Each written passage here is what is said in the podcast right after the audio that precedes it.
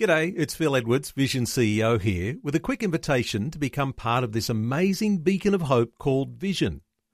Together we can put our love into action to help people of all kinds build or rebuild their lives on the truth of God. Please consider the part you can play during our upcoming Visionathon appeal, remembering that it's your support that makes Vision possible, including this podcast. The story. One thing led to another, and so that we set up a legacy at her funeral. And what we did for the Thanksgiving service was CBM set up a gigantic blue box, and people gave money on that day with such generosity, like Bethany. And they gave, it was over $12,000. And we, we just thought, this is something here. You know, we want this to keep going. G'day, I'm Jimmy Colfax. Welcome to The Story. Today, our guests are once again David and Lyn Wake. Last time, they shared their story as a couple and how they became involved in cross cultural ministries. They also shared about their daughter Bethany, who was diagnosed with an inoperable aggressive brain tumour and passed away when she was only 15 years old. In honour of their daughter's legacy and her desire to help others, David and Lyn became involved in Christian Blind Mission, or CBM, with Lyn even travelling to Nepal to see life changing cataract surgeries being performed. Today, we'll hear more of their story and more of their daughter's legacy as they continue their chat with Eric Scatterbo. And understand that Bethany kept a journal throughout the year that she was suffering. Yeah, so actually we wrote it together because mm. she had lost the vision in one sight and found mm. it very hard to write. So we, Beth and I, kept it together, and it was a real treasured time. That most days we would just write down the scriptures that people were sending us because. Mm. You can imagine people from all over the world, because we had those connections in Papua New Guinea, we met people from the UK and, and from the US and from Asian countries, and people were sending us emails and texts from all over the place. It was very encouraging to us and to Bethany. We would write these down in the journal. We would be just writing out about all the God encounters that happened with the medical staff and the people that were meeting, that suddenly our lives were thrown open into a, a whole new world of treatments and therapists mm-hmm. and that we'd never had before. And she was very open hearted throughout that journey. And anyone who came and wanted to visit her, she wanted them to come. And they always walked away blessed, you know, mm. from being in her presence because there was, was a beauty of while her body was fading away, there was something growing inside her that was beautiful, you know. Mm. People wanted to know that. So we, we were writing those beautiful treasures down in that year. And after she passed, and of course, we, on one hand, we were grateful that suffering was over, but then the ache of missing her just, mm-hmm. mm-hmm. yeah, you know, but able to go through those. And, and in that, I went through them for a whole year, Eric, and just began to write the devotional book that she dreamt of, that it would be something that could be shared with others who were going through the same sort of mm-hmm. suffering she was going through, but without hope she really wanted it to be a book not just about a girl with cancer, but a girl who trusted in Jesus. She wanted it to be all about him and what he mm-hmm. was doing. So, Heartbreakingly Beautiful is the devotional book that has come about through that journey, and it's a resource to help others who are either going through a cancer journey or bereaved in some way. Uh, just an encouragement to turn to the scriptures and doesn't focus so much on the cancer, but very much on the lessons learned throughout mm. that hmm. journey. Mm. Once again, the name of that book is called Heartbreakingly Beautiful A Journey of Hope Inspired by Bethany Wake. And that's mm-hmm. available mm-hmm. through your website, is that right? That's right. People can go to beblessings.com be-blessings.com and you can order it through there. So Bethany's legacy lives on through that mm-hmm. book, that devotional book, but it also lives on in many other ways, as we will hear about. So here you are in ministry, you're full time missionaries serving the Lord, and then this tragedy happens where you lose your beloved daughter Bethany. How did that impact you? I mean, did that kind of take the wind out of your sails as far as wanting to serve the Lord, or how did that affect you? Hmm, it affected us for sure. Um, you know, I believe God's a healing God and that He can hmm. heal today, hmm. but it does raise questions, particularly when you've, we had several four groups of people who came to us to say, we want to pray over Bethany for healing. Mm. And then, do you know, but I, Eric, I remember Bethany saying to me, Dad, it's okay if you want to stop praying for healing, for whatever would give God the greater glory. Mm. And I thought, how did she get to that point? Because I certainly was still wanting her with us, but how did a 15 year old get to that place? Yeah. And the passage in um, God showed me in Romans 5 3 to 5. We can rejoice too when we run into problems and trials, for we know that they help us develop endurance, and endurance develops strength of character, and character strengthens our confident hope of salvation. And this hope will not lead to disappointment, for we know how dearly God loves us because He has given us His Holy Spirit to fill our hearts. Do you know, I saw that perseverance in Bethy with mm. God. Mm. And out of that perseverance came a beautiful godly character. And from that then came this wonderful hope hope of the next life, hope that God was in control, even though it was such a terrible time. So whether we have 15 years like Bethy or 80 years, it's nothing compared to eternity.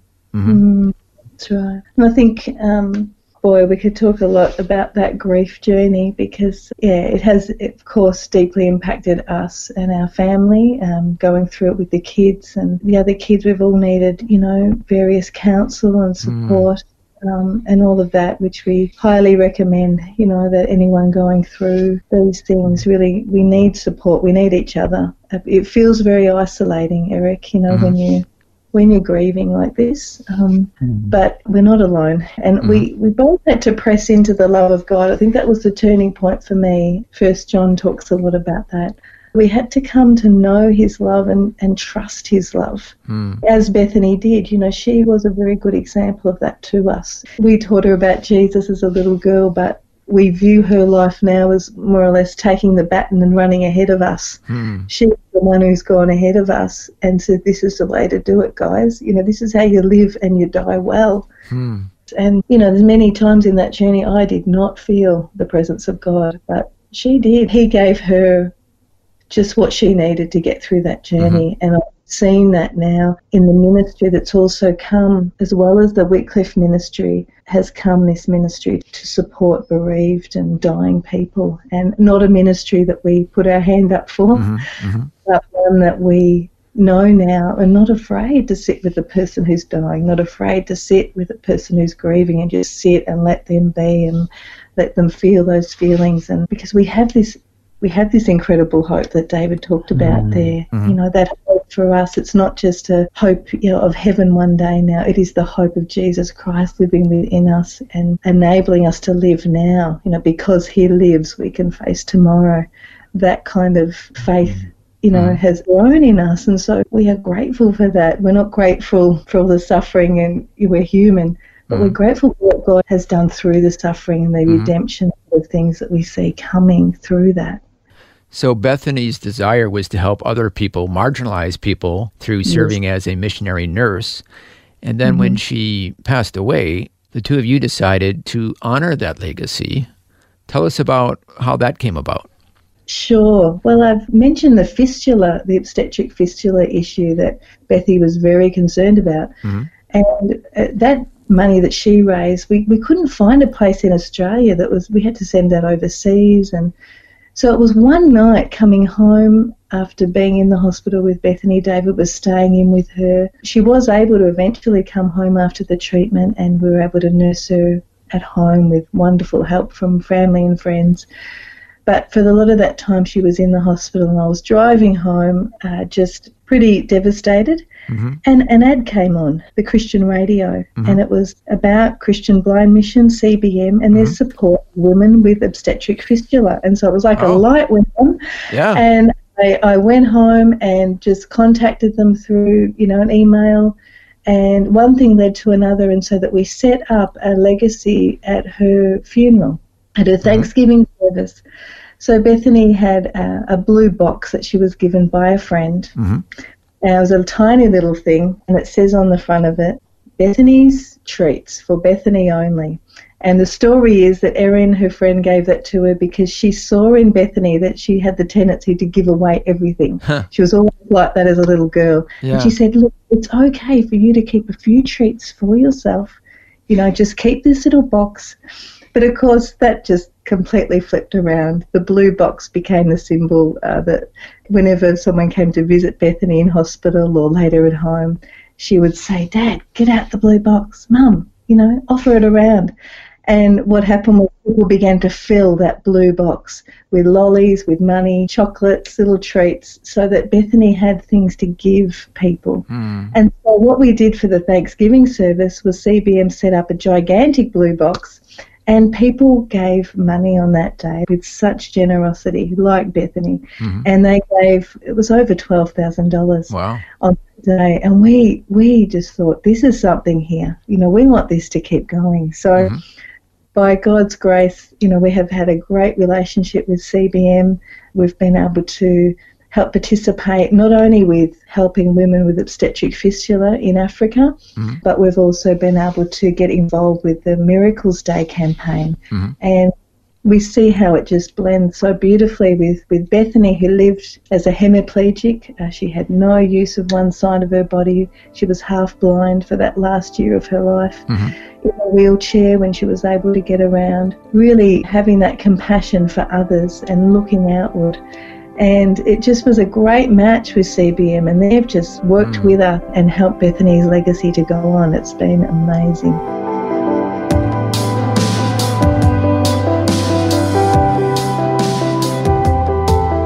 You're listening to The Story. Today, Eric Scatterbo is once again chatting with Lyn and David Wake about how they became involved with CBM, with the aim of honouring their late daughter Bethany's legacy. Next, we'll find out how their involvement with CBM eventually leads to trips to Tanzania, Nepal, and also a documentary being made. All that and more when we return. If this program has highlighted something you'd like prayer for, we'd love to pray for you. Call 1 800 Pray For Me. That's 1 800 772 936. It's a free call. Or text 0401 132 888.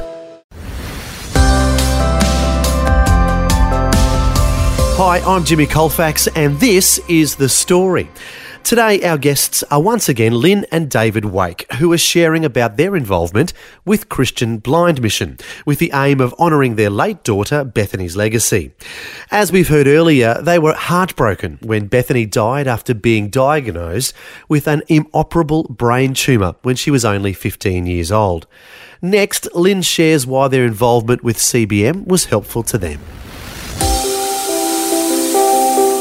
You're grieving, you lost your daughter, but this was a way you could honor her. Did you find that cathartic and healing? Oh, absolutely. I think again, Bethany was that example. Uh, she was that real extrovert in the family. You know, you're an extrovert too, aren't you, honey? um, but Bethany was an extrovert on steroids, and she just, you know, had this capacity to love people and to be very outward looking in her journey when it would, would have been very understandable for her to be feeling sorry for herself and mm-hmm. not going so well on that journey.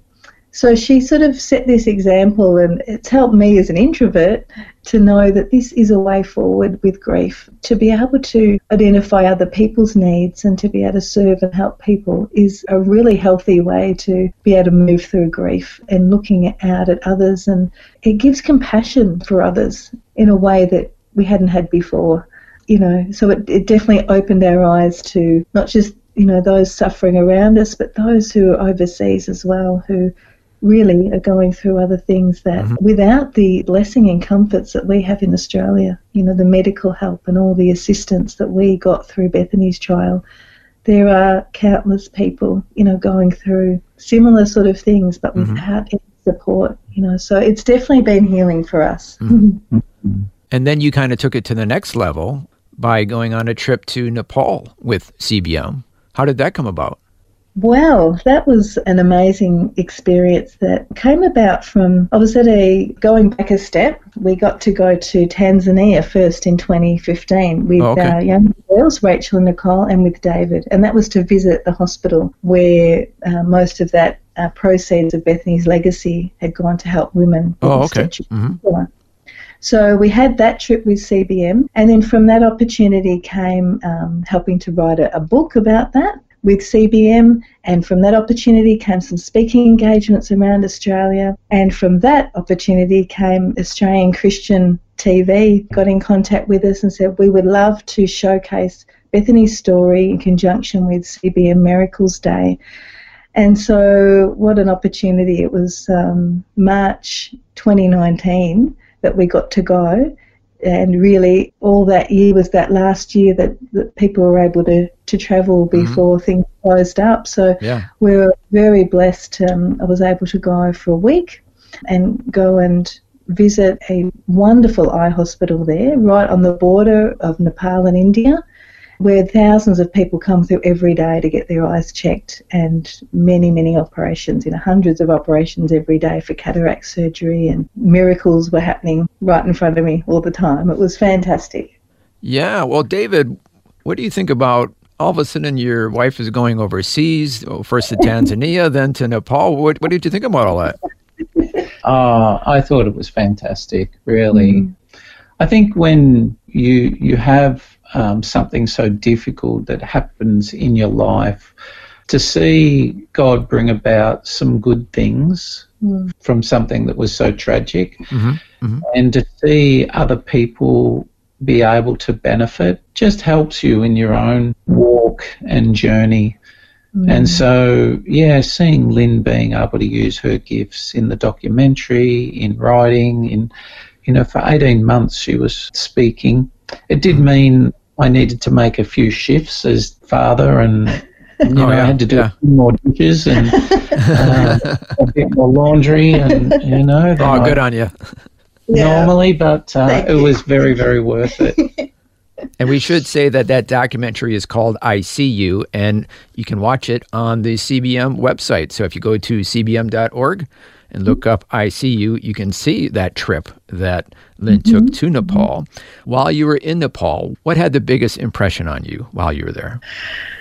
Well, first of all, it was flying across the Himalayan mountains and seeing Mount Everest. I got Oh, yeah. to do that Yeah. on the way. That was Yeah. pretty cool. Um, just out the window, all the people on the plane. It's amazing. The plane didn't tip because we're all looking out the window. um, but yeah, it's at the top of the world there, and I'd travelled to India before with our Wycliffe ministry, but this is really the first time I was just really hands on, just meeting people who are really living in poverty. Hmm. And that really struck me. And it struck me that just such a, a simple procedure, I guess similar to the obstetric fistula operation, mm-hmm. simple procedures that we could easily have in our country just change people's lives. And so we met a family. Before we went over, we had a team, a, a, you know, a, a journalist and a, a film crew. We were praying that God would just introduce us to the right people because we, you can't really plan these things beforehand. You know, you mm-hmm. can't sort of you're not, not sure who's going to come through the hospital and, and who we're going to meet. But we met a family there who three people in the family had cataracts and it was causing them to not be able to function in their communities. And so there was a little boy, Yong Sang, he was just nine. There was his cousin who was um, 19 and then his mum. Sabrita. And so we got to know that family and they agreed to letting us follow them on the journey, what it was like to. So we went back to their home, what it was like for them to get diagnosed with cataracts and to hear for the first time that actually your blindness could be cured. Mm-hmm. And then to actually travel with them to the hospital and go through all the checks and then go. I actually got to see Sabrita, the mum's surgery, and then we got to see all the eye patches come off and the reactions from when they could actually see again. So it's that instant that quick. Yes, that's right. So only one eye can be operated on at a time. Mhm. So Sabrita, the mum, had already had one, so she was already able to function again, but just was blind with still in one eye.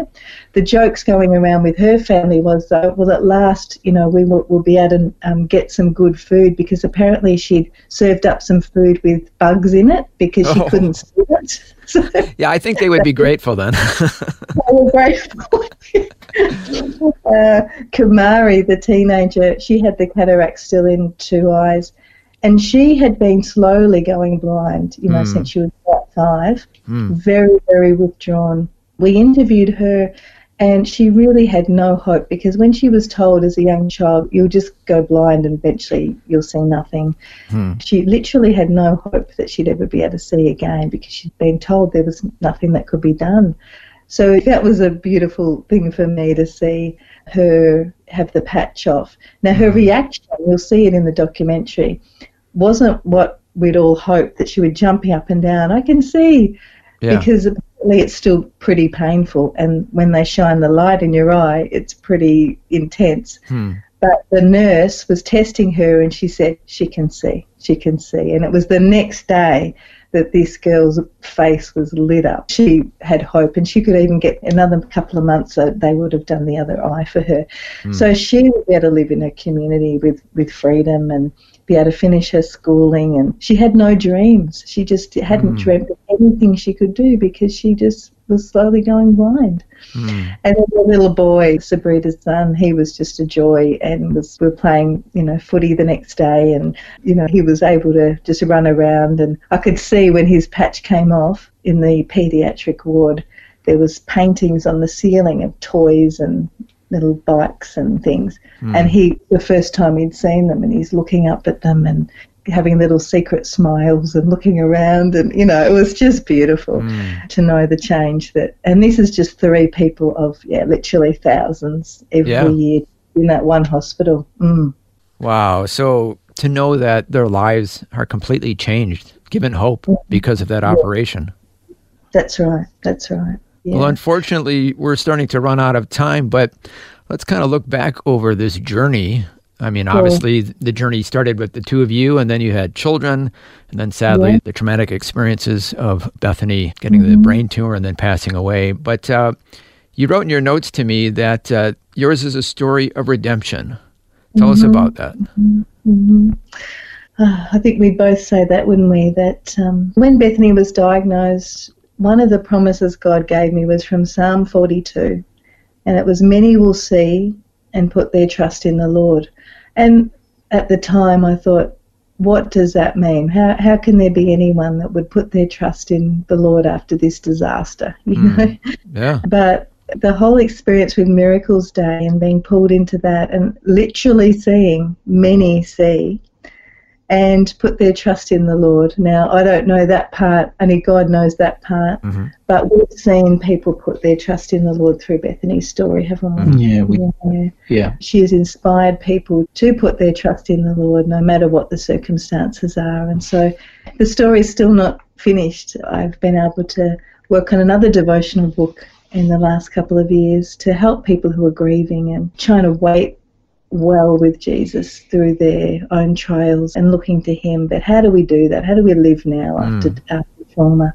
So just waiting to see how God wants to share that. But excited that there's still opportunities for both of us to share that, the good news through this suffering, the sharing of the sufferings of Christ. And David? Yes, Eric. I think God does not always take away our suffering. Mm-hmm. As Bethany said, Jesus is enough to get us through. And uh, I think, you know, for us, God is often more interested in our character than our comfort. So, you know, if we do have to face things that are difficult, for us all to remember that um, Jesus will help us get through that particular time Yeah, and um, he'll make us more like him in the process. that's right. Well said. Very profound lessons learned and unbelievable the insights that your daughter Bethany had in hmm. only her short life that she well she was hmm. teaching you it sounds like toward the end. yeah, Absolutely. I think so. Yes, hmm. yes.